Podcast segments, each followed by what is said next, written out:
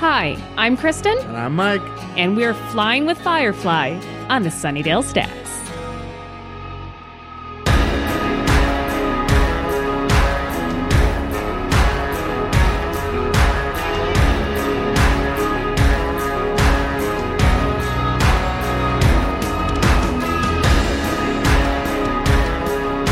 This is the Sunnydale Stacks, Flying with Firefly, where every other week we immerse ourselves in a lawless verse populated by refugees from Earth that was and navigate two episodes of Firefly. This week, we're exploring Serenity Parts 1 and 2. Very confusing that the what's just the whole thing of this is the original pilot, but it wasn't aired first, and it has the same title as the movie. Let's Yes, just get that out there- of the way. there's That's a- super confusing, guys. And, and eventually, we're going to get to the movie, and, it, and people are going to look at our feed and just be like, You're drunk. but they started with the movie, and then they're doing the movie again. And didn't the train job comes fir- come first? I mean, we'll get to it. Yeah. But for our inaugural episode of our new podcast, The Sunnydale Stacks Flying with Firefly, let's start things off. Uh, Firefly was made in 2002 and canceled in 2003. Good run.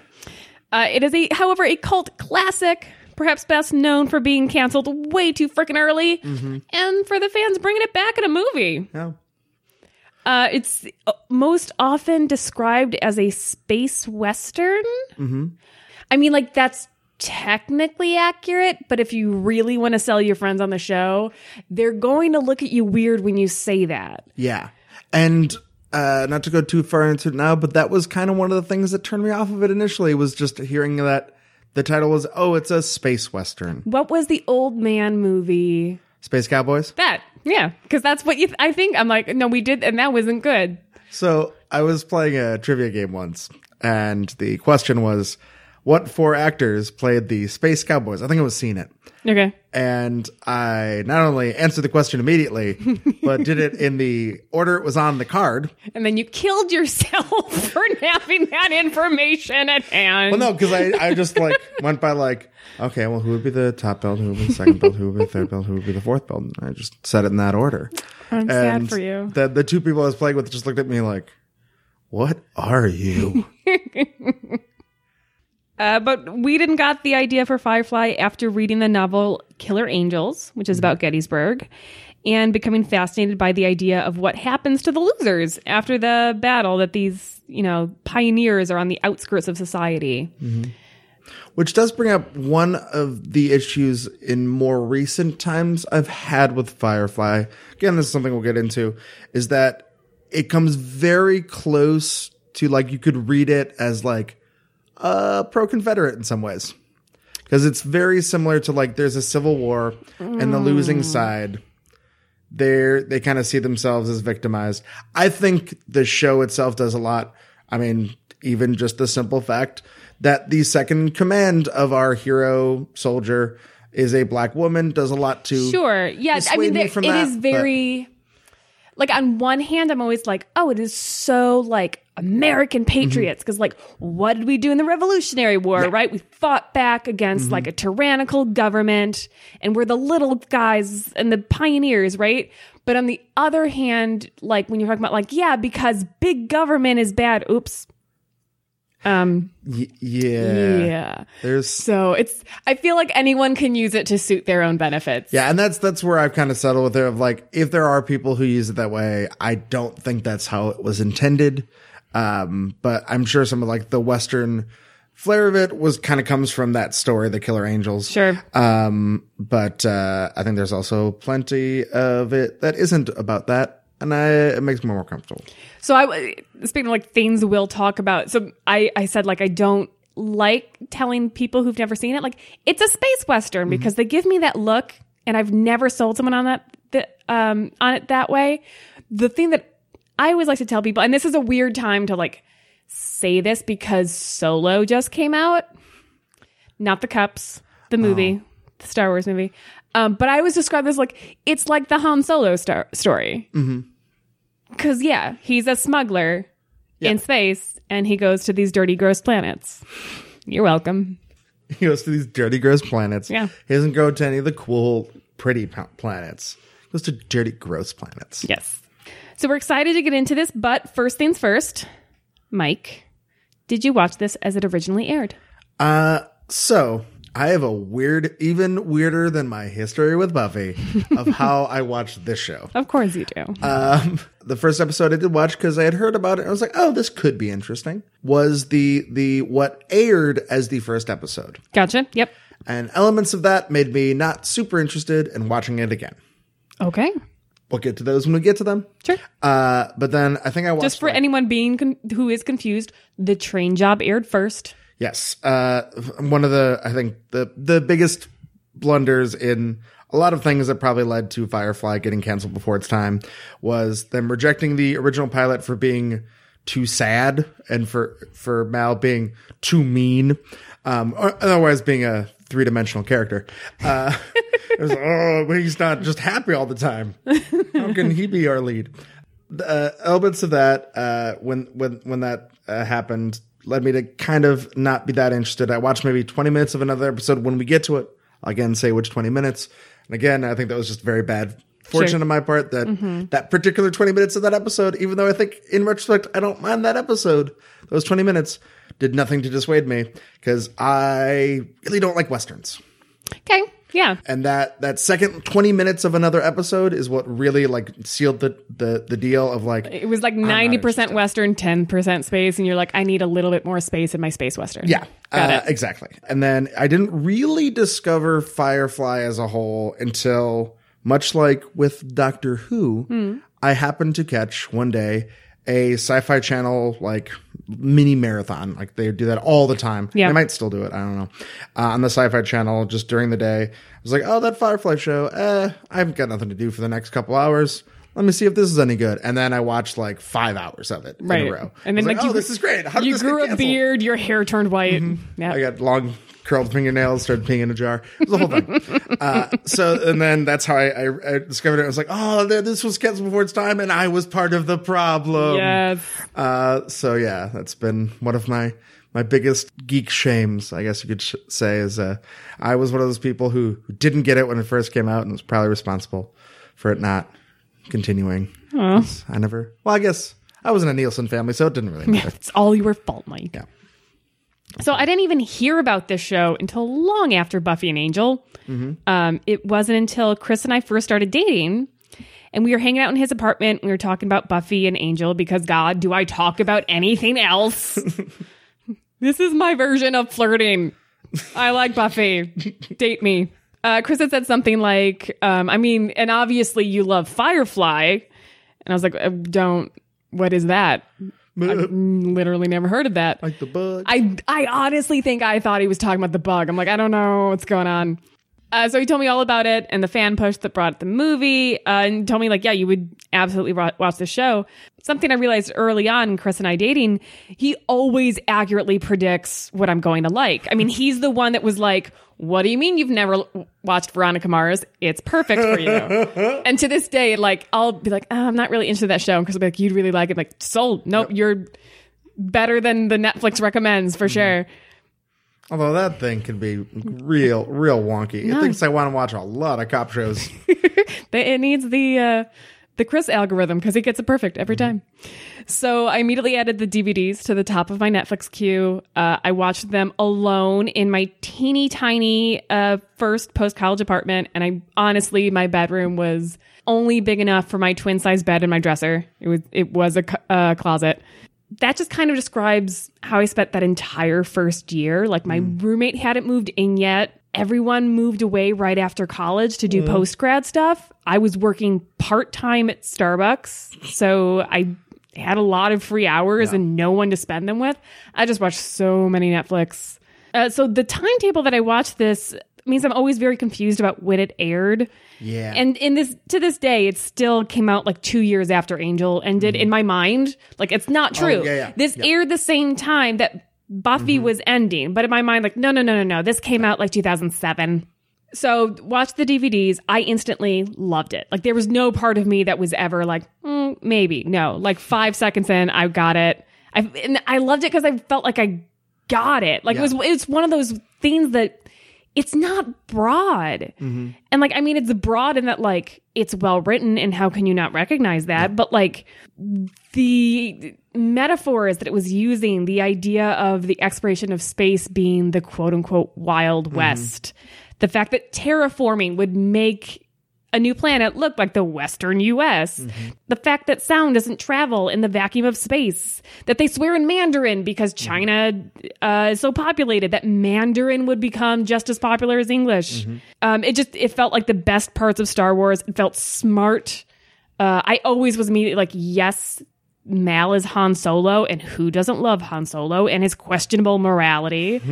so yeah, I was all in immediately. And that is one thing that I'm sure as the episodes go on that we'll explore. But what what always got me is just how how much it did feel like a really well thought out universe, which is why to me it mm-hmm. was even as much as yeah, I would have loved to see all the characters because they I think they were really well defined and could have had really re- interesting arcs if you had a couple seasons working on them. It just felt like oh, this is a great sci-fi universe. This could have mm-hmm. you know seven seasons and then a spin-off series about some other group doing something else on another planet. Like in an ideal world this would have been like the the successor to the the television star trek empire Yeah. of just like having this whole really well fleshed out sci-fi universe with its own kind of take on it.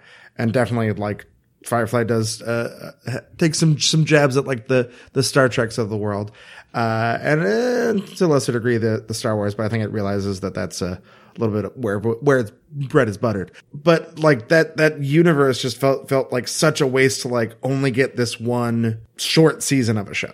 So obviously Firefly is really special. I mean, just th- this aura that it has around it being something that was canceled so early has the reputation for being insane that it was canceled because it's so good. Mm-hmm. And the fact that it was brought back by the fans to make a movie and like is a precursor for the Veronica Mars movie because that you know method had already been employed.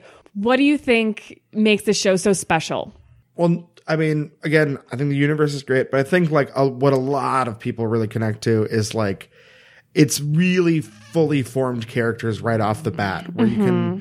Relate or see something interesting in each and every one of them where and especially like looking at Serenity as a pilot, it's so hard to do that. If you look at the pilot for even like a lot of shows you love, a lot of times it's just not quite there. Like the characters Yeah. changed so much in like the first season that in the pilot it's like, oh yeah, that's that guy did that, or like they this was going to be a whole part of the show that that it just wasn't. characters that disappear because of right mm. away they were like nope not just like uh, conceits that just never happen again. Bring it back to Star Trek. There's a whole thing about how the ship splits in two.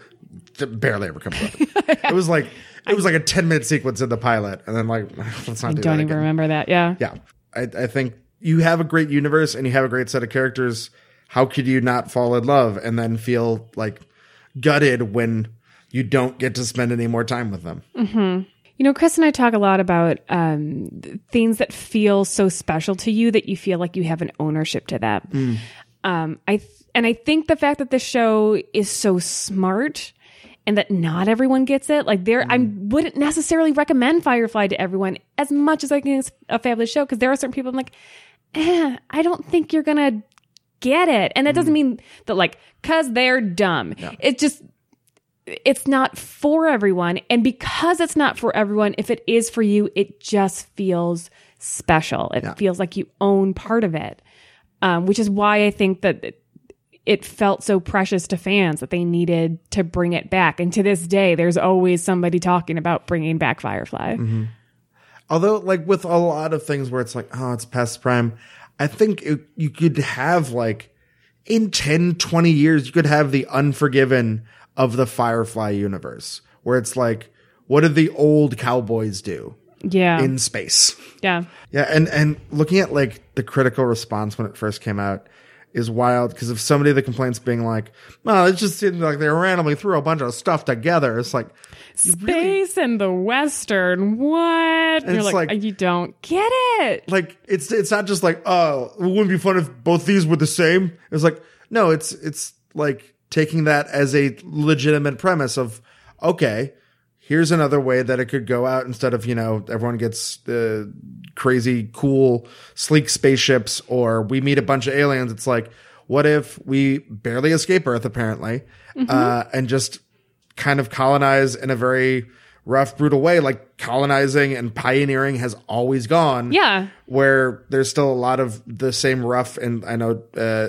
one of the things that uh, Joss and some of the other creators said in the process is that it's supposed to be a very physical and very uh, tactile universe because it's not like everything is just set up for you. That's why people have to ride horses because there's nobody to build roads yet Yeah. you like kind of terraform a planet and le- leave people to it. I think it, it's a very realistic but also fun parallel of it would be like the old west. So I I don't get why people, especially critics who should know better, were so I don't trust Dismissive. critics. I never have. Uh, so, just in case anyone is unaware, they made 14 episodes of Firefly. After only um, 11 had been aired, it was canceled insanely by the dum dums at Fox. I, I love this quote that uh, maybe it just came out at the wrong time because this was the season where Fox's biggest hit was Joe Millionaire. Uh, but after only 11 episodes aired, fans were already so in love that they started raising money and organizing a letter writing campaign to save it. And while sadly they weren't successful in keeping the show on air, their efforts did result in a Firefly DVD release and the movie Serenity, Yep. which will go, uh, we'll attack the movie once we're done with this series. This is the original pilot, not the movie. Again, in case anybody missed it. I know it's very confusing. Well, so let's talk about the order. Um, so Fox originally rejected the pilot for Firefly because, as you said, Mal was too dark.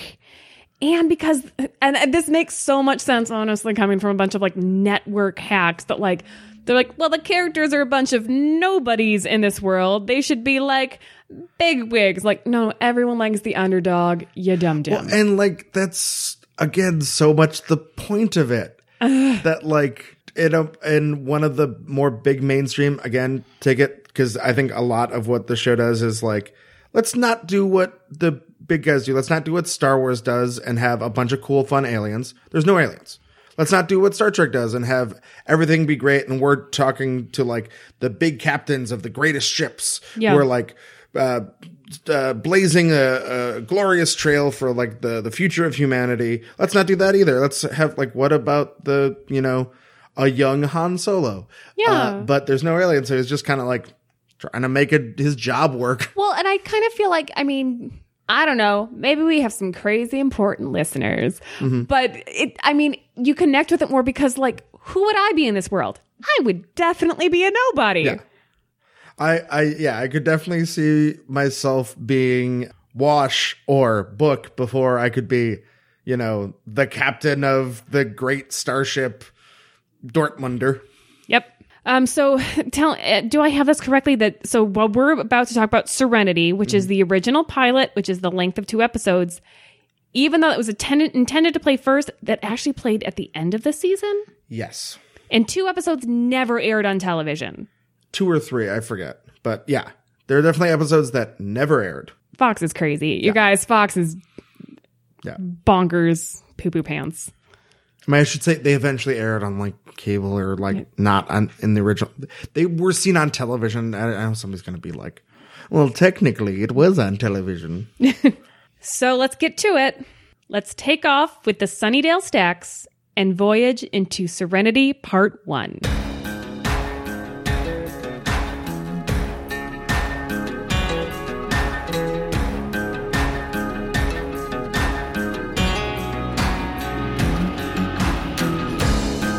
So we start with the big battle, and really at first, this could be a World War One show. Hmm. Like right until the spaceship flies overhead. I just like at first there's like there's no pew pew guns, there's no aliens, it's just spaceship. Yeah. And we get our first glimpse of our hero Mal as he dies for cover, Mm-hmm. played by the great Nathan Fillion. I think this is the first thing I ever saw. No, no, because I saw Buffy first. This is the second thing I ever saw him in. Uh, first thing I ever saw him in was Two Guys, a Girl, and a Pizza Place, guys, because I totally used to watch that show. I'm super cool. Uh, first off, I love his costume. Mm-hmm. The vest, the long coat. Uh, apparently, the costume designer took inspiration from the Civil War, World War II, and samurai influences. Yeah, I can see that. Um, so you'll notice that the Serenity Gang all wear warm, uh, homey colors, whereas Alliance characters will wear cooler colors because they're cold and dead on the inside. Yep. My my fan theory is that they're all robots. Did, did so? Did you watch Castle? No. Okay, there is I, a. e- even Nathan Fillion couldn't pull me into that premise. I'm you. You should go back. It gets real good later on. Um, but anyway, there's a, a Halloween episode where he dresses as a space cowboy. I have seen that clip. Ah, I And then love his it. like daughter or whatever is like, "What is that?" She's like, wasn't that like 20? Didn't you wear that like 20 years ago? I think you should get over it. It's so good. So Mal is giving orders and also breaking rules. Very good intro to this character. He's being brave while everyone else is terrified and naysaying. And I love the speech he gives about the alliance, making the alliance eat their words. Yeah. And I like that it subverts our expectations. Like you hear this rousing speech Mm-hmm. and he's the underdog and he's inspiring.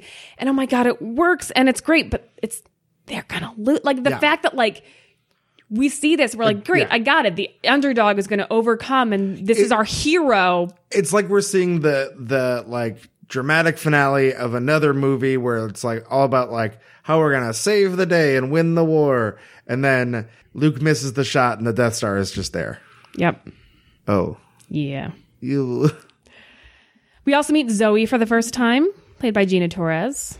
Just a beautiful, talented human. Uh, she plays Mal's right hand man, if you will, woman. And she was also Jasmine in Angel. Yeah. Another one of uh Joss Whedon talked about how after Firefly got canceled, he was like, I have to give all these people jobs. I feel so bad. So that's why like Adam Baldwin was on the last season of Angel, and Nathan Fillion got uh, Caleb, uh Caleb. I don't. Well, yeah, I guess it, it would have because it would have been up. season four of Angel. Yeah, it would have Yeah, been about the so same that would have time. lined but- up. yeah. So I think that was another one. Where it was like, uh, these people are too good to not be working. If I have any way I can cast them in something else, I need to cast them right away.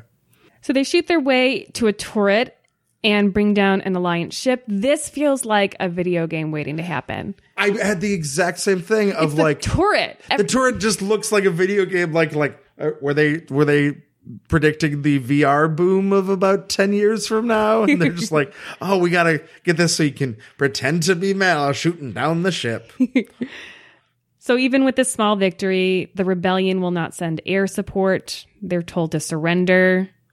It's a big fucking. That's worse than if they had just legit lost. yeah the fact it's that it's like- like we could have won, but I think I think that's what beats beats Mal and that's why like he's in the state we see him in the 6 years later where it's like I almost had it yeah, we could have done it we could have won and you just didn't So we cut to six years later.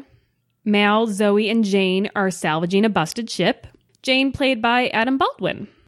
He's an my interesting. bodyguard What? Uh, he was uh, my bodyguard in the film My Bodyguard. Oh, never heard of it. I thought you just had a bodyguard. He was he was my my personal bodyguard. This is a weird time. Did Where- Whitney Houston sing a ballad as he carried you through a crowd? Uh, no, I sang it to him, and that's why he's no longer my bodyguard. He's like, uh, ouch. I just couldn't hit the high note. So he's an interesting contrast to Mal. Uh, both technically crimi- criminals, both cranky and rude. Jayne is kind of what Mal would be without his sense of morality or right or wrong. Yeah. Jayne is Mal without the sense of honor, which is a, um, really interesting and shows us the importance of Mal's Yeah. sense of duty. So we'll, we'll just say Adam Baldwin got involved with Gamergate. Yeah. Um, I like him on the show. Uh, so I it's so he he coined the phrase Gamergate. Um, he apparently tweeted in support of the gamers and criticized the female game designer that was at the heart of the conflict, and shit got bad. Uh, he there was claim there was denials of people of someone's saying they were raped and death threats. Um, he allegedly docked someone. He's allegedly an anti-vaxxer. He got into it with Whedon and Felicia Day online. So like there's just all of this badness. Yeah. That's the extent I think we're going to talk about it. But Uh, it does make, I feel like watching this or wearing a Jayne hat in public a little awkward now. Yeah, a little bit. Like I, I, I don't have as much of a hard time watching it because, like, for the most part, he he's not a good character, so it's a lot easier for me to like watch something with somebody who I know is a bad person who's playing a bad person. Fair. Yeah. It's easier for me to to do that. Like, if uh, something horrible came out about like uh, Mister Rogers, then I'd be like, oh, I can never watch Mister Rogers again Fair. Yeah. Yeah. because like he's he's It's like Cosby, where you're like, but you are like everyone's dad. yeah. What the hell, dude? No, I didn't want to use a real one. 'cause That this makes me sad now. I mean, it's Um, just the obvious one where it was uh, like, ah, you were okay. Aw, now I'll never know the rules of Ghost Dad. Call back. No, I, I'm, I remember the the joke from previous episodes. Previously on the Sunnydale Stacks. Uh, Mike references Ghost Dad. Kristen doesn't get it. uh, that one uh, I don't blame you for. I kind of kind of wish I myself didn't know about Ghost Dad. But I was sick that one day drinking orange soda and watching Ghost Dad on USA. Ah, orange soda. It's the best soda. Mm-hmm. Well, that's what Kel would say on Kenan and Kel. Kel loved orange soda. Oh, I don't remember that. Yeah. It was like his defining characteristic on that show. I mean, I haven't seen that show in like I don't know, twenty years. I'm just saying, if you remember one thing about Kenan and Kel, well, okay, it's the Coolio intro. If you remember two things about Kenan and Kel, and I remember loved orange soda. one thing about Kenan and All Kel. right, you can only spare, spare one little synapse there. Meanwhile, waiting back on the ship is Wash. I love this intro. It is perfect for him. I forgot was his first scene. Yes. I thought this was in the movie. No, they. Oh well, I don't want to spoil anything. Well, uh, yeah, so the his first scene is the di- his famous dinosaur scene. You know, curse your setting, yet inevitable, inevitable to betrayal. I I love him. I love Alan Tudyk. Uh, oh, he can two do no wrong. My first intro to him, I think, was A Knight's Tale. Oh yeah, yeah. I, it might have been for me too. At least the first like conscious. Yeah. Oh, who's that guy? He's funny. I hope Haiti remember does that one soon and has me on it because I love that movie. But also recently voiced K two uh, in Rogue One. Was that? Yes. Yes. K two, And it was like- also the Candy King, Yes. Wreck It Ralph. He is a great voice actor. Oh. Wasn't he also like the chicken in Moana? I think so. He's fabulous. Yeah. I love him. He's yeah, he's he's he's always in a delight. I love to see him wherever he shows up. So just as the others free the cargo, Wash informs them that the Alliance is coming. Uh oh, they're coming in their luxury condo complex. This is the Dortmunder. And as a new segment on the Sunnydale Stacks, the universe may be infinite, but Hollywood is not. What? Let's see what else these actors have been in. This is Across the Verse.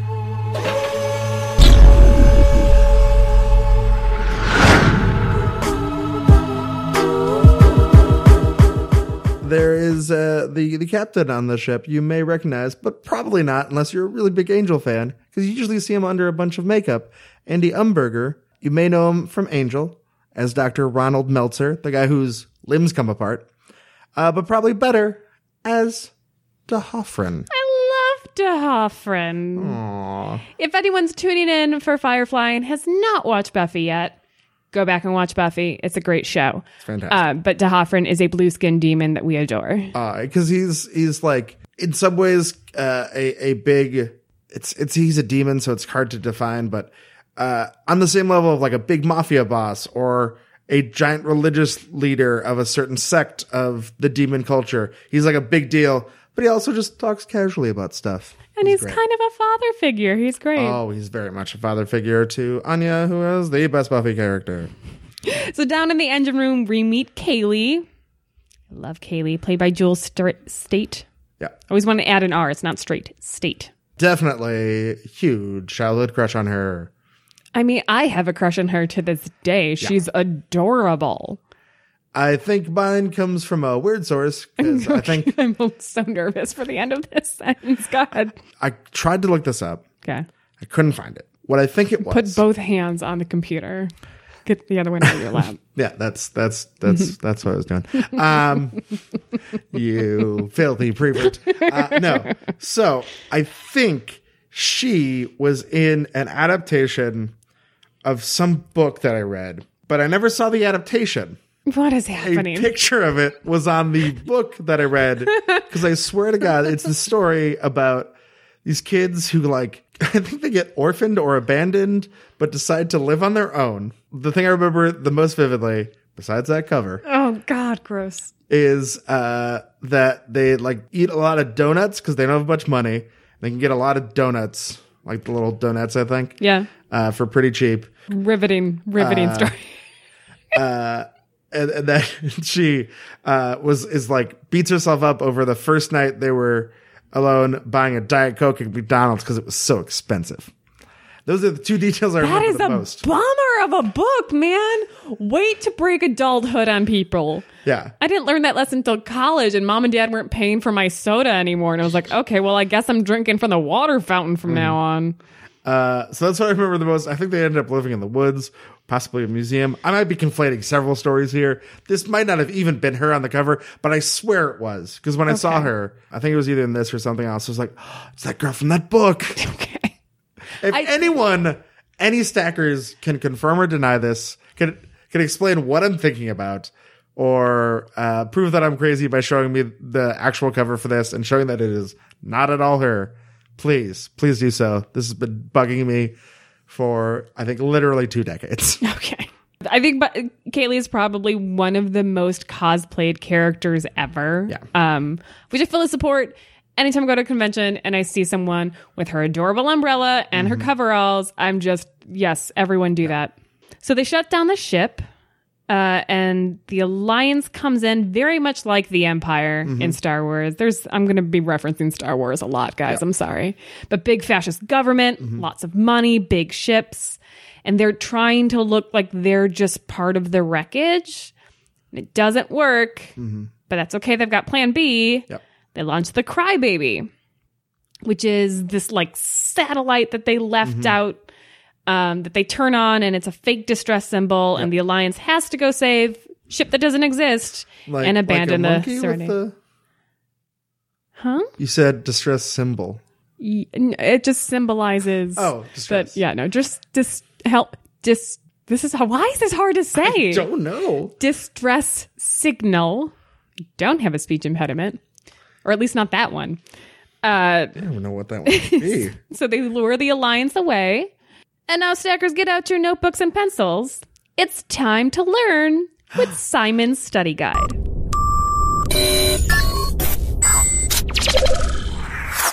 To distract the Alliance ship, Serenity launches the Crybaby and imitates a distress signal. Mal and Wash say, Cry, baby, cry, make your mother sigh. Mm-hmm. What song are these lyrics from?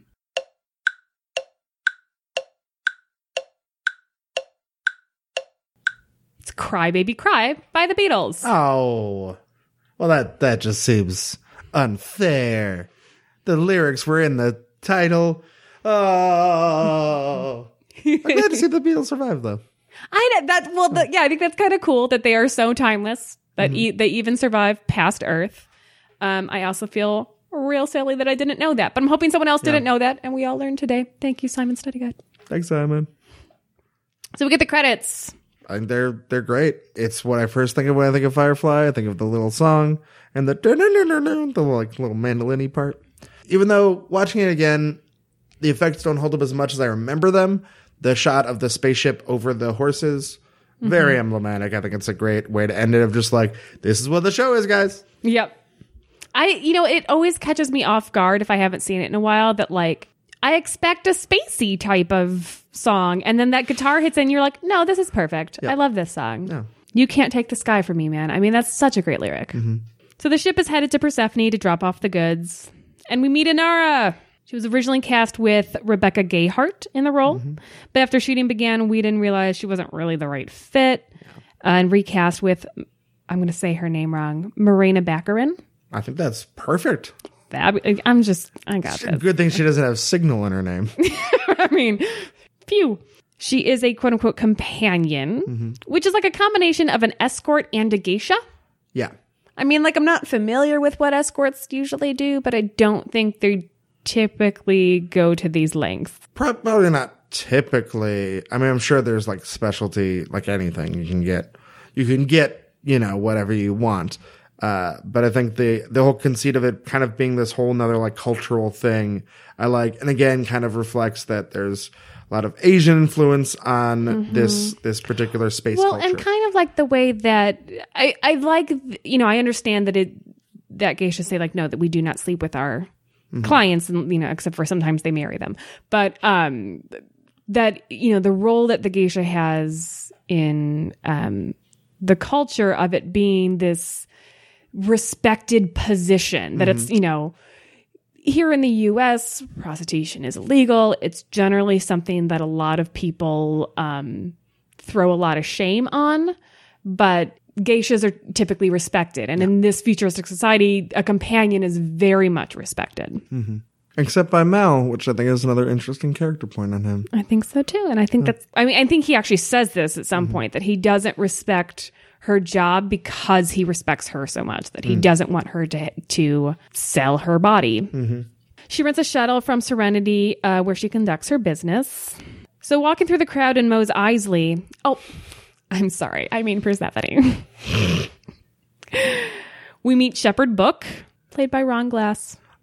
R.I.P. He recently passed away. I love him. I mean, we'll get to know him better, but I think his intro is great and his interaction with Kaylee. I just mm, love like yeah. you see how smart she like first off she's adorable in her, in her little folding chair. Mm-hmm. Like I think it's such a great scene for her because it just again, Whedon does such a good job of introducing people and Yeah. you get them Oh, right off yeah, the bat her. like Yeah. like we've already seen her kick ass in the engine room. Yeah. She's in this cute little folding chair with this little kimono and the umbrella, but she's like really smart and can read people. So she's not just this cute face. Yeah. And then Shepherd Book, while being a preacher and being very stoic, also kind of has this sassy side when he tells the guy just tells the guy like, I never married. Yeah. I love it. I'm not a grandfather. So Mal delivers the goods to Badger, a criminal with a Cockney accent, which is weird to hear in space, I think. He's a space cockney. I mean, I- if everyone's from Earth, it makes sense that not everyone's going to be from America. Well, it could be like a thing where they they talk about how accents change so much that like Shakespeare's English would sound more like uh, a thick Scottish accent would. Uh, so it might just be like another example of like things kind of like changing again, where maybe Sure. he like his his family was originally from New England, and this is what the New England accent changed into. Or in maybe everyone from years. like that region of the UK generally settled on one planet, and then that whole planet has a Cockney accent. So he's not happy that they were spotted by the Alliance, and who put out an APB essentially. He's also not happy that the cargo can be tracked with an Alliance stamp. So he is neither accepting the goods nor paying for them. So Mal and Zoe are trying to think of someone else to purchase their goods. Everyone they know is dead except Patience. Mm, but she kind of shot Mal, so mm, might not be a good idea. I do think it's interesting because uh, I know another one of the the network notes was that they didn't like the Badger scene because the heroes they were defeated by a villain, a crime boss, and they didn't get his the best of him. I was like, yeah, Yeah, that's the point. It's underdogs. like if they just like, aha, we have bested them once again, and just like never had any stakes or consequences, and never had to like struggle, then there there wouldn't be a show. That would be a sitcom with a laugh track. Mm-hmm. What that would be. They'd just be like, oh, we're delivering another uh, load of protein bars over to Neptune Seven. Whoa, whoa, whoa! So we got some more passengers. We meet Simon with his giant crate. That is not a euphemism. Simon, he's got a huge crate. He's played by Sean Maher, who just screams, I work for the Alliance. Like he is the Mm-hmm. stuffiest of the stuffy, stuffy people. And even his glasses look evil. Like his sunglasses, Like he's either evil or he's going to tell us we're in the Matrix. one of those things. One of the two. And they really just fly by the other passenger, Mm-hmm. um, which should be a dead giveaway that he's going to be the bad guy. His name is Dobson, played by Carlos Jacott. Let's go with that. Sure. Um, who uh, is super recognizable as Ken Mm-hmm. from Buffy. Uh, he played Evil Dude in Anne, that wants to enslave everyone to a demon dimension. You may recognize him better without any uh, skin on his face. That's it. You generally say that about a lot of people who guest appear on Buffy. so the dinner scene is interesting. Uh, I read that it has one of Whedon's favorite images where Mal is eating with chopsticks on a spaceship and drinking from a tin cup. Yeah. Which just kind of explains the show. Mm-hmm. It's like And this is the world we're in. this is everything. I do think it's it's kind of on them that they get caught to a degree because they're set up for the ship of like you can't go here, here, or here, and don't ask any questions. He's Sounds super, super obvious. Yeah, it's like, I mean, Because we definitely don't have any contraband, so you shouldn't even check. act better. What's his, you know, what's his job on the ship? Public relations. He is obviously a criminal. Just At least, just say he's like a hired hand. That's he's it. there to lift heavy things. yeah, great. Um, Kaylee's got a crush on Dr. Simon, which is super mm. apparent. And so we get a great example of Mal's specific kind of morality, which I love. So he's got stolen goods hidden on his ship. He's running from the government. Mm-hmm. He's shitty to Inara. He tried to put one over on Badger because he knew that the goods were stamped.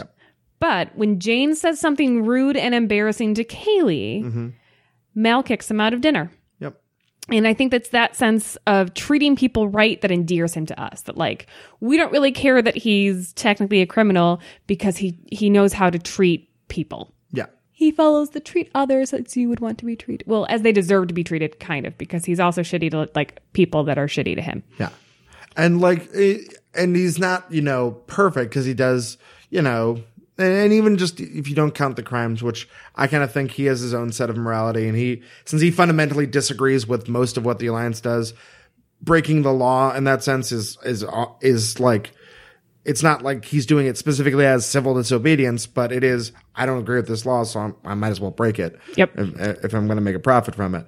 But there are elements like, I know some people have criticized the show because they don't like how he treats Anar because it's like, it's not progressive enough. It's like, no, he's just a complicated character and he maybe doesn't have the most progressive views on like, He also is just like a, the kind of dude that can't really talk about his feelings. Yeah. And he very obviously likes her to everyone. Like everyone's very like you mm-hmm. two should just bang. Yeah. And I think that's that's a large part of why he it, it kind of sublimates into this like, well, I just hate her because she's a hooker. It's like, no, you you hate that you aren't with her, even though you're really attracted to her and really like her. And this is like the healthiest outlet you can find, which isn't the right outlet, which Yeah. would be expressing your feelings. Yeah, but God forbid you show vulnerability. Yeah. that's when the alliance gets you. Speaking of which, someone on board contacted the Alliance. Mal assumes it's Simon because, yeah. How would you I mean, you, I would too. Guy who's practically wearing a, a sign around sac- is- uh, symbol. it's the guy who's practically wearing a sign around his neck saying, "Look at me, I'm super suspicious, guys." But because we all know how Whedon works, Mm-hmm. it's actually Dobson, the guy that, you know, I'm a bumbling idiot. No, nope. But I mean, he still kind of is. He He's still is. He job. definitely doesn't know how to use his gun. uh, but a twist, Mal assumes that he's here for them because Serenity uh, is, you know, on the Alliance's radar. Pun intended. Nah. Uh, but it turns out he's here for the doctor. Which Mal, it's this is another interesting of like the morality thing. Mal's fine with it. Like, yeah, take the doctor until Dobson makes the mistake of threatening Mal's crew. Mm. And we've established that he's protective of them, much the same way a soldier would stick by his unit. Yes. Yep. This, it's striking me oh. on this watching how much that, like, as much as Mal is undisciplined, mm-hmm. In another way, you can definitely see his military background if you think of his crew as his unit and you never leave a man behind Yep. and the brotherhood um, of a military unit. I find very interesting to look at it with that lens. No. So Kaylee walks into the standoff as, and is shot by Dobson, who really sucks. Like, th- do they not train you at alliance school? Like, don't just shoot your gun off because you hear a noise. What's that? Oh, that's the problem. He was a vampire. so Jayne wants to kill Dobson. And again, as much as like Jayne is a dickhead, at least he's like, he cares about Kaylee enough that like, hey, fuck you. Um, and but Book stands in his way and won't let him kill a helpless prisoner because for him. Geneva Convention. Space Geneva Convention. Ooh, nearly missed that one. The space guys. No, I, I yeah, yeah, I got, I gotcha. I just that was for the listeners because they didn't get it. Because they're in space. So Simon, acting like a real piece of shit here, threatens that if they don't run from the alliance, he'll let Kaylee die. He's hmm. holding her life hostage. So I gotta say, I have very mixed feelings about Simon in general. At this point, there's no reason to like him. We haven't seen anything about him that suggests he's anything more than a, you know, self-centered prick. But if you, I mean, I feel like if you look through the lens of, I need to save my sister. And I get I that, but I like, get, I get what he's doing here, and would you really let an innocent person die to save another innocent person? Like, but do we know he's actually going to do that, or is he just like going to bluff for a little bit and see if they call him on it? while Kaylee bleeds out. But I mean, uh, th- th- that's the thing is like, is is it wrong to claim you're going to, and if really like after you know thirty seconds you would have buckled? Yeah, and I Is like that really as wrong if what you're trying to do is save your sister? And I get that like loyalty to your sister is great and the fact that he's helping her is great. But just the fact that like even after Simon joins the crew and like endears us to him to a degree, he's still just kind of a stuffy prick some of the times. So like it's really hard for me to like him because it's just like you're just kind of a pain in the ass. I definitely think he's, he's he's one of the hardest characters to really like, but I I don't think I completely disagree with what he does here. Of course, I wouldn't do it because I need to save Jewel Staite, so I could ask her what was that book that you were on the cover of. He'd But- have you sign the copy, but it's um the pages stick together now. It's not. I don't read it now. then I would know what the title was. it's, it's too stained for you to read. What do you think? There's so many questions here about like what, what, what you think of. I, I, I can't even. It's too, too disgusting. Honestly, for such a A natural, healthy thing. Not if it's staining books and apparently, what am I, the alien from uh, Alien? All my secretions just like melt books apart and stick them together instantly. So No Simon, xenomorph. so Simon gives them no choice. They run. Mal investigates Simon's crate. What is he willing to let Kaylee die for? And inside, he finds a naked girl. Again. And Mal just has that great action of, huh. And I think of anything in the first two episodes, that's the most like Whedon moment. Oh, to me. very much, It's yeah. Like, how do we end this episode? Huh. Huh. So this was originally written as um, a to all air in Mm-hmm. the same night, but when they play it on television, this is where the episode breaks. Yeah. And I, they, they, they wrote it with that knowledge in mind. Yes, of Yeah, course. Like for syndication. So with that in mind, uh, we're going to take a break and hear from our sponsor. Your noggin getting a little nippy? Want a smidge of style for your skull? Come to Badger's Fancy Hat Shack. We've got all your favorites. Dusty bowlers, muddy bowlers, regular top hats, bulletproof top hats, Nebula Newsboys caps, supernova skull caps, interstellar Stetsons, holographic Homburgs, Big Bang baseball caps, cosmic chapeaus, a uh, fedora, but, you know, spacey space fedora. I don't know. And uh, weird knit heps that your borderline sociopath goon crew members are sure to love. Head on over to any of our six planetary or two lunar locations. Badger's Fancy Hat Shack. With a name like Badger, it's gotta be hats! It's time to ship out from Serenity Part 1 and voyage into Serenity Part 2. Girl in a box.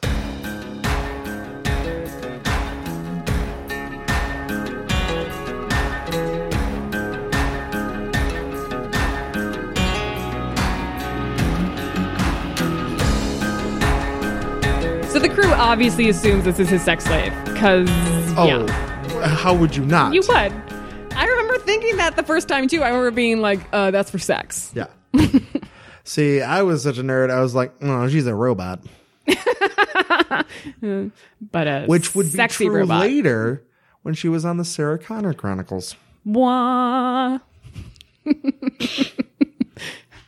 Inception. No, I Yep. But this is River Tam, played by Summer Glau.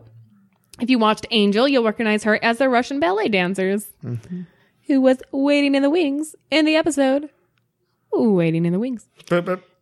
So I feel like this moment right here where she wakes up and she's terrified, but like she sees Simon is immediately drawn to him for like safety and the way he like tells her we're safe now. This is the moment where we were like, okay, so not for sex, and Simon might be a real good guy. yeah. Then we get his monologue explaining River's backstory, mm. Which is set to a montage of him treating her. So again, just really doubling down on like, mm-hmm. actually, he's a really great guy. Yeah. I love the line. She makes me look like an idiot child. That- I mean, after like he lists all of his credentials, you're mm-hmm. like, okay, so genius. Well, also like the impression you've got of him so far is that he's a little full of himself, probably. Right, so the if fact he's willing to admit that, she must be really gifted. like even more so than he's willing to admit. So she they sent her to a gifted school, um, but he discovered through her coded letters that they were experimenting on her brain. That's one of the, like the saddest things that the way she got fucked over is like, oh, this is where I want to learn, and like That she like this- begged to go. yeah, and even like her message to him saying they're hurting us, like. Oh, baby, my baby. So, meanwhile, the alliance is coming. Mal immediately makes a plan. We're going to finish the job. And again, this is, I just like seeing the military, like, not training, but just mm. the attitude of like, I set a plan. We're following through with that plan. I will then determine the next steps and you will follow my orders. No. It reminded me of the moment in the first Avengers movie when, you know, they mm. finally all come together in New York and Iron Man just says, call it Captain. Yeah. And, you know, Captain America, because he has the military background and he is a leader, formulates this really great plan. Like, I just, I don't know. I really like that um, detail that his training is still there. yeah, it's it's it's ingrained in him. Uh, but he does give an ultimatum to Simon. If Kaylee lives, we'll leave you in Whitefall. If she dies, we will dump you in space. Uh, such great options. So do some good doctoring there, bud. Mm-hmm. Mal sends Jayne to interrogate Dobson. Dobson offers Jayne money. Uh, we'll see if he takes it. We don't know. Uh, of course, this is home to the uh, very uh, perfectly done line. Uh, just scare him. Pain is scary. I mean, he's not wrong. And at this point, we're kind of with Jayne with like, I mean, he did shoot a small girl. Like, eh, he does really suck the most of everyone we've seen so far. And uh, I don't know if you ever heard this on the commentary. They talk about how, uh, well, Joss Whedon talks about how he had to uh, talk with Adam Baldwin about like kind of playing it a little less broad in this particular scene to kind of key into the character where it's like he's he's no you're not like really like intimidating here it's it's something a little bit more grounded because you think you're the hero of the story and it was like this was the scene where he kind of like clicked into it and got it Yeah. um, which I think helps the read of that because you could so easily see, see it being like a pain is scary, like Well, I feel like any Generic. any that's a problem with a lot of bad, you know, mm-hmm. bad guys, right? Is you know, they're the good guys. So if you can find the motivation, mm-hmm. but I actually really like the Empire and they, you know, did a lot of good things for Oh, they my got us all these cool matching outfits. We have ones that are specifically for the snow They or paid for my weird, scholarship. Uh, forest planet where we also get motorbikes that I think are a little dangerous. I think I should talk to them about that. So in all this drama, let's just add on more. They pass oh no! they pass by a smaller ship leaking radiation, Uh which is full of reavers. Reavers. Uh, so before we even know what reavers are, the way this announcement is handled Yeah. Is amazing mm-hmm. and instantly fills you with so much more dread than the alliance ever could. everyone's reactions, you know, Mal doesn't tell them with his mm-hmm. usual like sass. Yeah. He's very grim and straightforward. We know this is bad, but we don't know why. Mm-hmm. I just, I love that. Well, and I like that, especially if you watch this as one episode. They have a little teaser of it in the first part where they just mention Reavers, and Jayne gets all scared, and then like for the rest of the episode, at this point, you see like this is like some big tough guy who's like wants to like torture people. If he's getting scared by this, this is kind of. So Zoe explains Reavers to Simon, um, who he thought they were like the boogeyman, but they're real. yeah.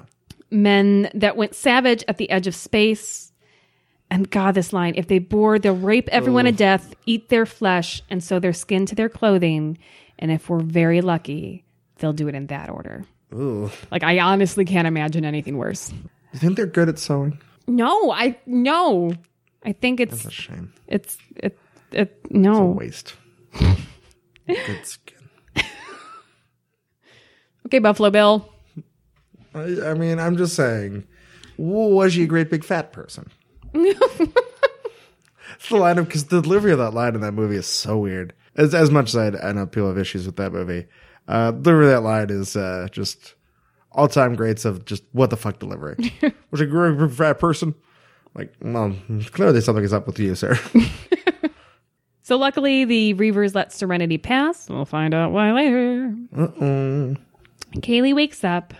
So everyone's relationship with Kaylee is adorable, and they even like so they call her I think uh, Mei Mei in Chinese, which translates or in excuse me in Mandarin, uh, which translates to little sister. Yeah. it's adorable, but it's especially cute for Mal because he's such a gr- like a gruff guy, but like He's a not, mean old man. yeah, but not with her. It really makes me think of my dad. Like my dad is like a kind of guy like he does not smile in pictures or ever.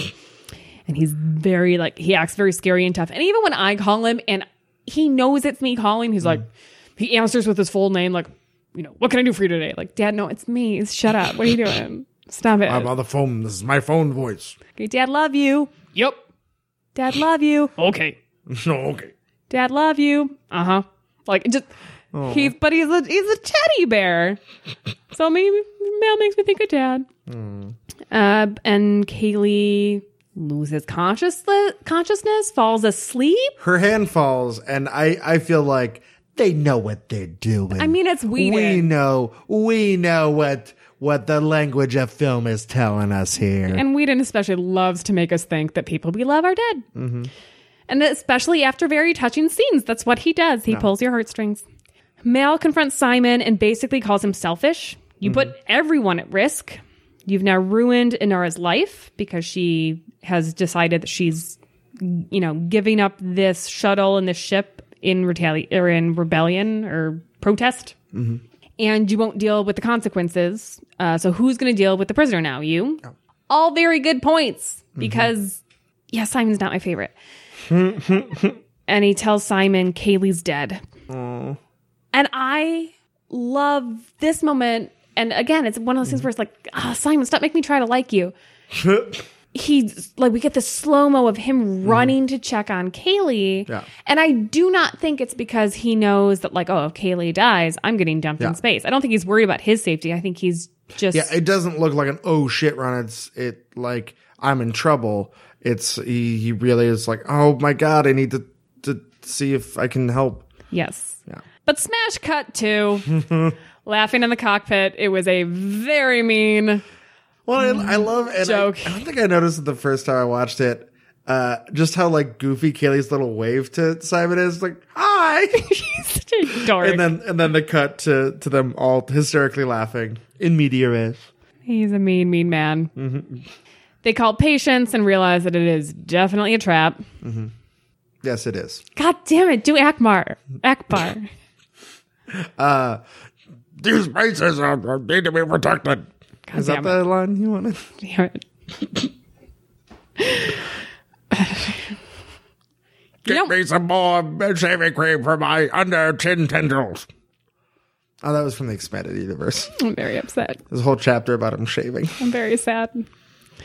So they land in Whitefall and bury their stash. Uh, meanwhile, back on the ship, Book tries to help Dobson, but Dobson knocks him out because this dude sucks. And he keeps hitting him Yeah. after he's already down. Someone fuck this dude up Well, you know why they put that in there. so that we like don't feel bad when he gets fucked up. Exactly. Yeah. Like they specifically decided to have that moment to make it okay to shoot him later. Great. Yeah. Good, good. Because at this point, like, I'm begging for it.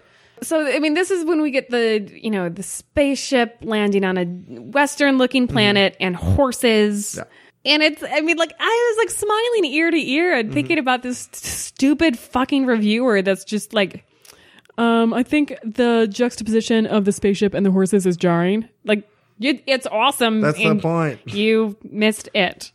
Um, don't you also think that this would be the best gig as an actor? you get to Mm, yeah. ride a horse and also shoot pew pew guns. Yeah. Although I mean, most of their guns are like, I, and one thing I like is that there's not, they're not all like energy weapons. It's mostly like gun guns. I think the Alliance has energy weapons. Don't they? I mean, some, and like they, they make a big deal in that one episode coming up about how the guy has a laser, and it's like a huge deal that he has a laser. yeah. Um, so I, I think it's mostly like bullet guns. Like there's different, but I think it's mostly bullet guns. Well, push up on your glasses while you tell me that. I'm just saying it'd be fun to j- film. But it's it's still you get to you know shoot guns in a western, but also like be on a spaceship. Yeah, fucking sign me up, Yeah, dude. I'll do that. Mal passes Patience an example of the bounty. That's clearly gold, right? It looks like gold, and I love it's actually a container of food. Mm-hmm. And they they say one brick can feed a family for a month, which kind of makes Mal less of a dick. yeah. That he's actually, you know, and they say that like this place sucks. Mm-hmm. But Patience goes back on the deal, wants the money and the food. So at this point, like Jayne is waiting in the hills, and we see him with the sniper rifle, mm-hmm. And they're trying to fake us out that like he's got the scope pointed Yeah. at Mal. Did he make a deal with Dobson or not? But I have a question about logistics here, Yeah, that is what the one thing of like that makes this fake out a little iffy. right? So it's uh, like at some point, so there's a dude in a top hat. Um, he went to Badgers, and he Mal says to him, "Nice hat," and then Jayne shoots it off. He's forever away. How can he know what Mal said? What was the signal? They had the walkie talkies. Oh, god damn it. They had a whole bit about it. God damn it. About like I can hear you loud and clear. Yeah, because I'm standing right next to you. No, no, yeah. God damn it. Yep, that is I- accurate. I thought what you were, were, were saying is like how it, it, what doesn't make sense to me is like that is a fake out of like, so he's going to shoot the captain and then I guess just let Patience take the money and then hope she doesn't go after him. Oh, I was think. I mean, like if he got shot in the like The crossfire of it. right. Okay. But then why would he start with, unless, you know, I think he was it's the waiting for out. the fire. Like he would. It's a fake out, but like he would have been waiting for the gunfire to start. Mm-hmm. which I guess we don't know yet that he's the one that would be starting it. But, So yeah. neither one of our complaints is valid. Check. but it's still like uh, I don't know. It's it, but like and also the logistics of like Jayne getting back to the ship. It's like I'm gonna wait for the firefight shoot and then like walk back and hope nobody finds it suspicious. To like maybe because I maybe did a deal with the alliance. But if you did a deal with the alliance, why would you even need to kill Matt? Like I mean, I don't know. It feels like uh, a fake out that's uh, not not as doesn't hold up to repeat viewing as well as I would like. fair. What does hold up? Segue. Uh, Uh, so after Mal uh, shoots Patience's horse and traps her there, he takes the money but doesn't take the goods because of his sense of right and wrong. Like, Yeah. no, I did a job. I want to get paid. Yeah. But I still brought like you because I want the money, you still get the goods. That's how this works. It's a transaction. yeah. He's he's not fighting to get the upper hand. He's fighting to get what he's owed and what's fair. Exactly. Back on the ship, Dobson grabs River. Uh, Simon tackles him from the second floor of the cargo That's hold. pretty awesome. God, stop trying to make me like you. They have a standoff just in time for Mal to casually shoot right past River's head and hit Dobson. Just absolute, like he's just not even like, nope, we gotta go. Oh fuck this guy! It's hi- it's his Indiana Jones moment. It is. Mm-hmm. Yes. Yes, he is a mix of Indiana Jones and Han Solo. No wonder I love this show. Yeah. Uh, and I also love the uh, shot where they throw him off the ramp. So, like, if you look at it, they barely get back in the door. Yeah, that was very stressful for me. Well, the thing is, they shot it several times, and then one time, the the crew like basically like a, a, asked Whedon like, "Sh- should we just close it like quicker? And he was like, yeah, just close it quicker. so like they're they're they're literally like just barely making it because they don't know that's closing quicker or like uh, it goes off sooner or whatever it was. So they're they're legitimately like struggling to get in because they didn't realize it was going to go as fast as it did. Oh my god. Yeah. I that's this was stressful for me. It's like when you go to stop elevator doors and they're supposed Oh. to about bounce back, but like what if they don't? Right? So like it, it freaks me out every time I have to be like, I'm gonna put my arm here and like, please stop. Hmm. Um, Chris and I recently were at uh, a grocery store where the parking gr- the parking lot was on on, on top. Sure. And like we were trying to get the elevator and the doors opened um, and i was waiting for the person to come out and they never moved and there was this weird standoff and the door started to close and i shoved my hand in between the doors and it didn't stop and then like i was like all muscle against the door and it kept going and i like had to take my arm out like i almost lost my fucking arm That's ugh, that's Yeah. so crazy. Nope. That's uh, like it always just me out when I see somebody do that on the train. Yeah. When they just like strong arm the door and like push it open. I also think there have been news stories that it, Yeah. where people get dragged yeah that happens. And I'm re- I I doubt that they're paying the CTA employees enough to be like like all of them a plus at being able to see that every time. Well, I mean, I have blind spots in a fucking Taurus or whatever. Mm-hmm. I can't imagine how many blind spots you have in a train. Yeah. I mean, I, I think you're supposed to be able to like look back and see, but I mean, if you're already closing the doors, they should be closed at that point. Mm. They they they can't hire Superman. They should. That'd be awesome. You can't be driving trains. Gotta save the world. So the Reavers follow them to Whitefall. I love that the more stressed out Wash is, the more polite he gets. Mm. Like he's like, no. "Would everyone please be quiet?" like just, he's just okay. That's a little terrifying. I also like this is something that will continue throughout the show, mm-hmm. but the cinematography of this show, how it's constantly like going in focus and out It like, I love it. I feel I feel like it's mimicking what I'm doing, like the mm. idea that like something catches your eye Yeah. in the corner and you refocus to that. Mm-hmm. But yeah, I just really Well, yeah, and they say they, they drew heavily from like a lot of gritty '70s film, and you can see mm. that, and like where they have like flares and like uh, very dramatic zooms. Like that's if if you were to ask me to describe Firefly in one term of camera usage, I would say zoom. yeah, definitely yeah. Zoom. And a zoom. And yeah it's it's very distinctive very different from i think most sci-fi tends or at least especially like television sci- sci-fi anything set in outer space uh, specifically tends to go off the 2001 model. You know it's kind of static shots giving everything weight by keeping things uh, still and giving that kind of eerie grandness to it whereas like this is like oh no it's a bunch of quick zooms and cuts and like like if you were filming this in space how you'd probably get it because you Like, wouldn't whoa, what's that over there? And like all of a sudden the camera mm-hmm. whips over there. Yeah. a little a little found footagey without being annoying about it Yeah. So we get a great moment here. Mal tells Inara to get everyone in her shuttle and get ready to run. She argues and he just stops her by putting his hand on her shoulder and saying her name. And like they clearly like should definitely make out in this moment, but there's no time, but it's hot.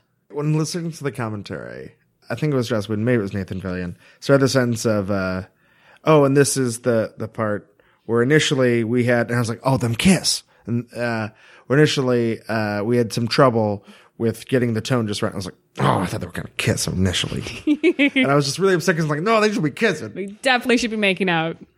I love this. You get Kaylee to the engine room, and oh, Jayne is carrying Kaylee. her, and Book's offering help. So they're gonna pull a crazy Ivan, which I feel like should be the title of this episode. I feel like First episode should have been Serenity, and then this one should be called Crazy Ivan. That's how I would remember it. They, uh, while running from the Reavers, they flip their engines around, turn the other way, and boost it out of there. The Reavers can't do that, so they can't turn around in Yep. time. Uh, so it's a great move. They get out of there. I like them igniting the atmosphere. That's Yeah. pretty cool. And reminds me of one of my favorite, just like weird moment in time things where when nuclear bombs were first being tested, there was this worry that setting them off might make the entire atmosphere catch on fire at once. Like, Like- that was a legitimate scientific concern. They weren't sure if that would happen or not. So don't test it then. Like, it, it- isn't it insane that, that they had that theory that might happen, but they still tested it? I mean, I think it was like one of those things that they had to like disprove before they they went further. I th- I th- I hope, but just like the fact that like, hey, working on this thing, it might literally light the entire sky at on fire at once. That's insane. oh. So there, another great moment that um, after Wash saves the day with his Mm-hmm. awesome flying skills. So it says, "Sir, I need you to take the helm. I need this man to tear all my clothes off." I love Alan Tudyk's work, work, work. Their relationship is like my favorite thing ever. uh, do you know the famous flub in this scene? No, So, uh, I believe it's it's it's well, actually, it's it's the one right before this, but still in the cockpit. There's a point where you can see, uh, and a lot of places I think credit as uh, they thought they were filming for regular TV screens, but they were going to be in widescreen. But I think if you actually look at the angles, it's just they literally didn't realize it was in the shot. yeah, Um, there's a point where Alan Tudyk is clearly miming having controls in his hand when they are not in his hand. nice. And it's like you can see it to the point of like he takes a hand off and like puts it down, and the other hand's still on the controls, but it's just clearly nothing there. Space controls. It's just invisible.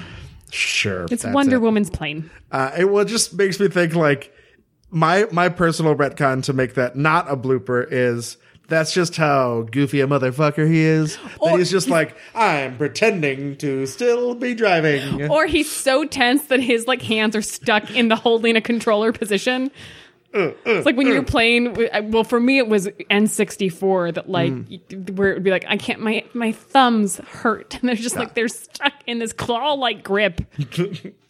Mal confronts Jayne about giving Dobson the knife that Dobson used to cut himself free. And Jayne says it wasn't me. Money wasn't good enough. But was it? It was, wasn't it? No, it wasn't. But was it? I don't remember. Do, do we find out? I don't think we ever hear specifically what the offer was. But like that is how he got the knife. No. I don't think we ever get a conclusive answer, do we? Okay. Because he definitely. I mean, I thought that was kind of like the point of it is like we really don't know, and it kind of sets up like we really can't trust this guy because who knows? because later on, mm, yeah. Okay. Mal offers Simon a place on the ship, which is good. They are go- definitely going to need a doctor, even if he is prissy as fuck. And it really se- seems like a massive oversight at this part that they don't have anybody. I mean, I'm going to assume they had some kind of combat medical training, but like you, you want a real. He knows enough how to like that. knock Kaylee out. I will say that, like, if you were like, take this shotgun looking thing and knock her out, I'd be like, no, I don't. No, I, I, I can throw it at her and hope that that hits her head just right. But, But, I, am not qualified to. give a shot. I don't think so. Um, and we get another great example of his personal brand of morality, where he says, "If I kill you, you'll be awake, you'll be facing me, and you'll be armed." Yeah. Which sounds terrifying, but also you get it like that is the upstanding way to fight. Mm-hmm. You know, you're I'm not going to take cheap shots Yeah. or stab you in the back. So come on, give me your overall impressions. First episode, Firefly. Fucking terrible. I hated it. Oh, no, I wanted guys. it to burn to the ground. It's gonna be a really hard time. I hate everyone. Uh, no, it's uh, fantastic, and I really fucking wish I had seen this as the pilot because I think I would have been completely on board having seen this first. I don't remember when I got the DVDs from Netflix which came first. I feel like it has to be this because when I look Mm-hmm. at like in terms of the plot, how this would play out, I feel like Yeah, the way that it aired must have been confusing as fuck. Yeah. It must have been like, oh, how did I miss this? Yeah, yeah. I thought I watched the premiere episode. I guess maybe I I don't know. I love this show. Mm-hmm. Uh, I just I can't wait to talk about the rest of it. I I haven't sat down and watched it all in a couple years. No. My memory is that it is perfect. so we'll be in, we'll it'll be interesting to find out if Yeah. that stands up. But I'm currently going to go with correct. It is perfect. And like especially considering how rough pilots are, this is amazing. I mean- he's already. I- feel like Whedon was pretty well practiced. Yeah, you had somebody who was a showrunner for several years, and like most of the other people are people who'd worked on that or other similar things. So like, it's definitely like some people who were warmed up for it, but like as a pilot, they just like knock. amazing. They like you get what the show is. You get a lot of the complexities of it. You get uh, a couple good moments for every single character. Yeah, I feel like if you watch these two episodes and you're not interested, you you, you would not like the series. no. Um, yeah. And I can't say that for every pilot. There are certainly pilots for shows where it's like, um, yeah, that's the pilot, but you should really like wait until season two. I mean, we had a lot of conversations about this with Buffy season Yeah. one, but like, uh, it has growing pains. This show does not. It No. starts out fucking amazing. Yeah. Yeah. And it makes you think like how, where, because of course, you know, you always think of the, the best possible outcome of like how it would have like grown and blossomed to be like the best show ever, which I, I'd like to think would ha- happen. But I'm like almost like, what if it was like too good to start and then it couldn't help but get worse? And maybe, maybe we were lucky because we only got all the, the best episodes. I mean, that is definitely like a like. I mean, we'll get into it, I guess, but like, we've only got 14 episodes. yeah. A typical season for a one hour long show. How long is it? Well, always four or 22? it's weird because like this was airing at the time where that was like just about to start changing where a lot more series would get more restricted runs like Okay. there's a lot more stuff But even that being said, Yeah. that like you know a, a perfect or damn near perfect season of television, Mm-hmm. even the best shows have seasons where you're like, uh," or even like episodes where you're like, okay, that's not the best one. So the question becomes: Was this just a fucking perfect show that was for some God only knows reason completely unappreciated by mm-hmm. the network and the reviewers? Or did it just not have the chance to have the ebbs and flows that every other show has? yeah it's a, it's an interesting question and, and how much was just there the kind of big market you need to keep a show like this running? Was it just a, an issue of they didn't get the right people to see the show? Was it just a weird time where this wasn't right for tv at the time even though it's a great show? It's interesting that like when you say Fox's big show that year was Joe Millionaire, that like that's early reality television. And it did feel that like once reality television became a thing, fucking everything was reality television. And I feel like now we're getting some pushback of like, hey guys, remember scripted shows and weren't those great? Um, Yeah. let's- well, and, and especially it's in that weird period where it's before prestige TV really took off. Like you're starting to see the beginnings of it. You got your Sopranos, you got your The Wires is, and that stuff like starting to become a thing of like having really great stories told on television in a more long form, uh, cinematic way than even the movies had been for a while. Uh, But that was not really there. Like if Firefly had debuted in 2012, would it have been a huge hit on AMC okay. instead of 2002 yeah. on Fox? Now it's time to celebrate some thrilling heroics with this week's Big Damn Hero of the Week. So this is a little weird because it's our first time doing it, obviously. Sure. I, I need to define how I will try to be judging it, who I think did the most heroic thing. I, Um, yeah, I feel like that's the. Well, but like you could also make an argument like who did the most showy or the most, you know, different heroic things. In which case I think you could make a case for Mal.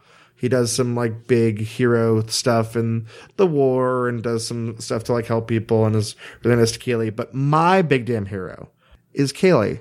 specifically for like helping them with the engine when she is, uh, you know, still basically in shock from a gun wound. And you know what? She does such a good job of that. Again, like she is possibly dying. Yeah. And she's just she's a she's calm and she's a very good teacher. Like, do you, do you know what that is? Mm-hmm. Yeah. Okay, get ready to do that. Do you know where this is? Look at me. Look where I'm pointing. Like She's still kind and compassionate and still like keeps her best qualities despite the fact that she may be dying uh, and is in a very stressful situation. So I think that's yeah, she doesn't very heroic. complain. She's not like Yeah. you guys. I'm so tired. Stop bothering She's me. She's not like so delirious. It's like, oh, what's going on in the ship? It's like she's able to like compose herself Mm-hmm. and keep it. And yeah, that's that's why she's my big damn hero of the week. I'm not thrilled with my answer, but I feel that it is the right one and that you were wrong. Oh, Uh, I think it's Badger. I think the clear answer is Simon. okay. So he saves his sister from the alliance, mm-hmm. and like we'll see later. That's off screen. We'll see later the like lengths that he goes to to do that, and like mm-hmm. even his parents don't fucking help him. Mm-hmm.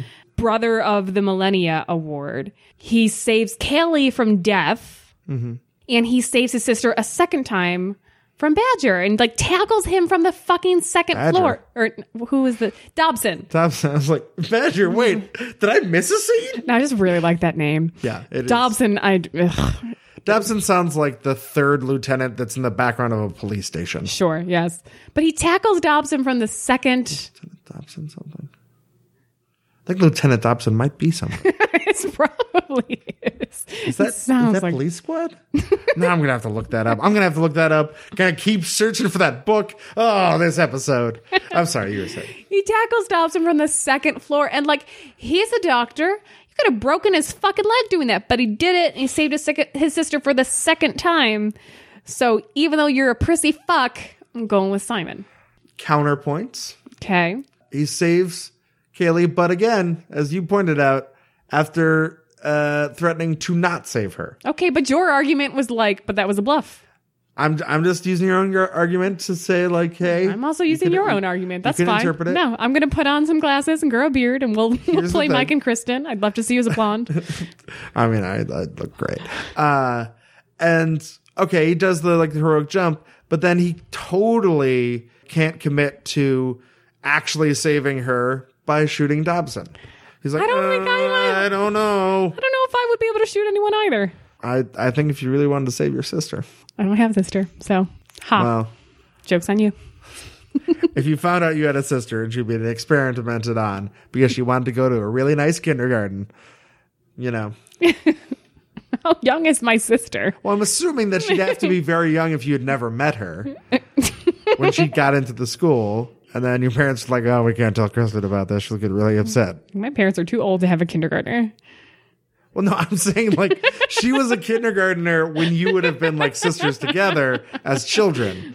So this is like 20, 30 years later, Okay, you know, where it's a whole elaborate. but we wouldn't have I've- the um the history, so I don't wouldn't be as emotionally attached to her as say Simon is to. Oh, okay. So you, what you're saying is you hate your sister. Okay. What was them that words that was said? Fuck you. Fuck you. it was funny. Okay. Hold on, I'm gonna do it again. What was them that words? What was said? Them's tumble words.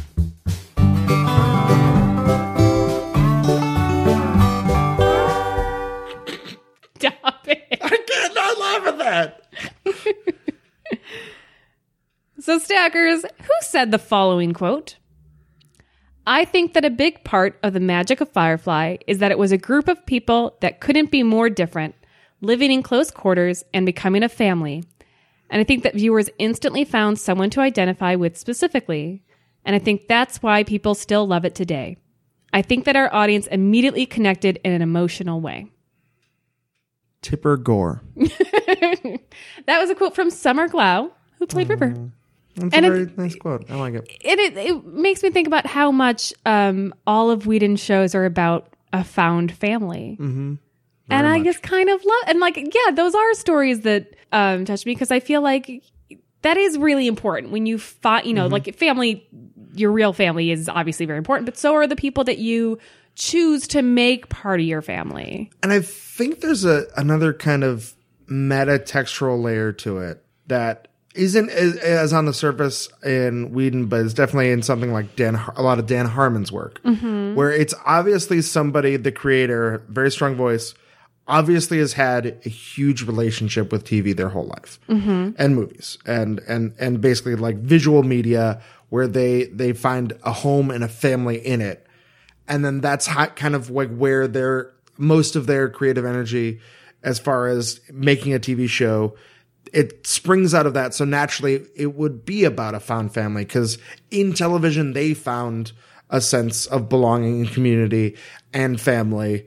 And so that's that's just the most honest place to make television out of is that same idea of finding the people you love and finding the family through it which i think is is really lovely for somebody who is also a huge tv geek I love that. I think that's great. Thank you for tuning in to the Sunnydale Stacks Flying with Firefly. Please like us on Facebook. You can contact us at sunnydalestacks at gmail.com or at Sunnydale Stacks on Twitter to ask us questions or share your own opinions and memories about Buffy the Vampire Slayer or Firefly. The Sunnydale Stacks is a part of the 27th Letter Productions Network. Look for our sister podcast, Hey Do You Remember? And join us next time when we explore the train job and bushwhacked. When we get lost in the Sunnydale Stacks.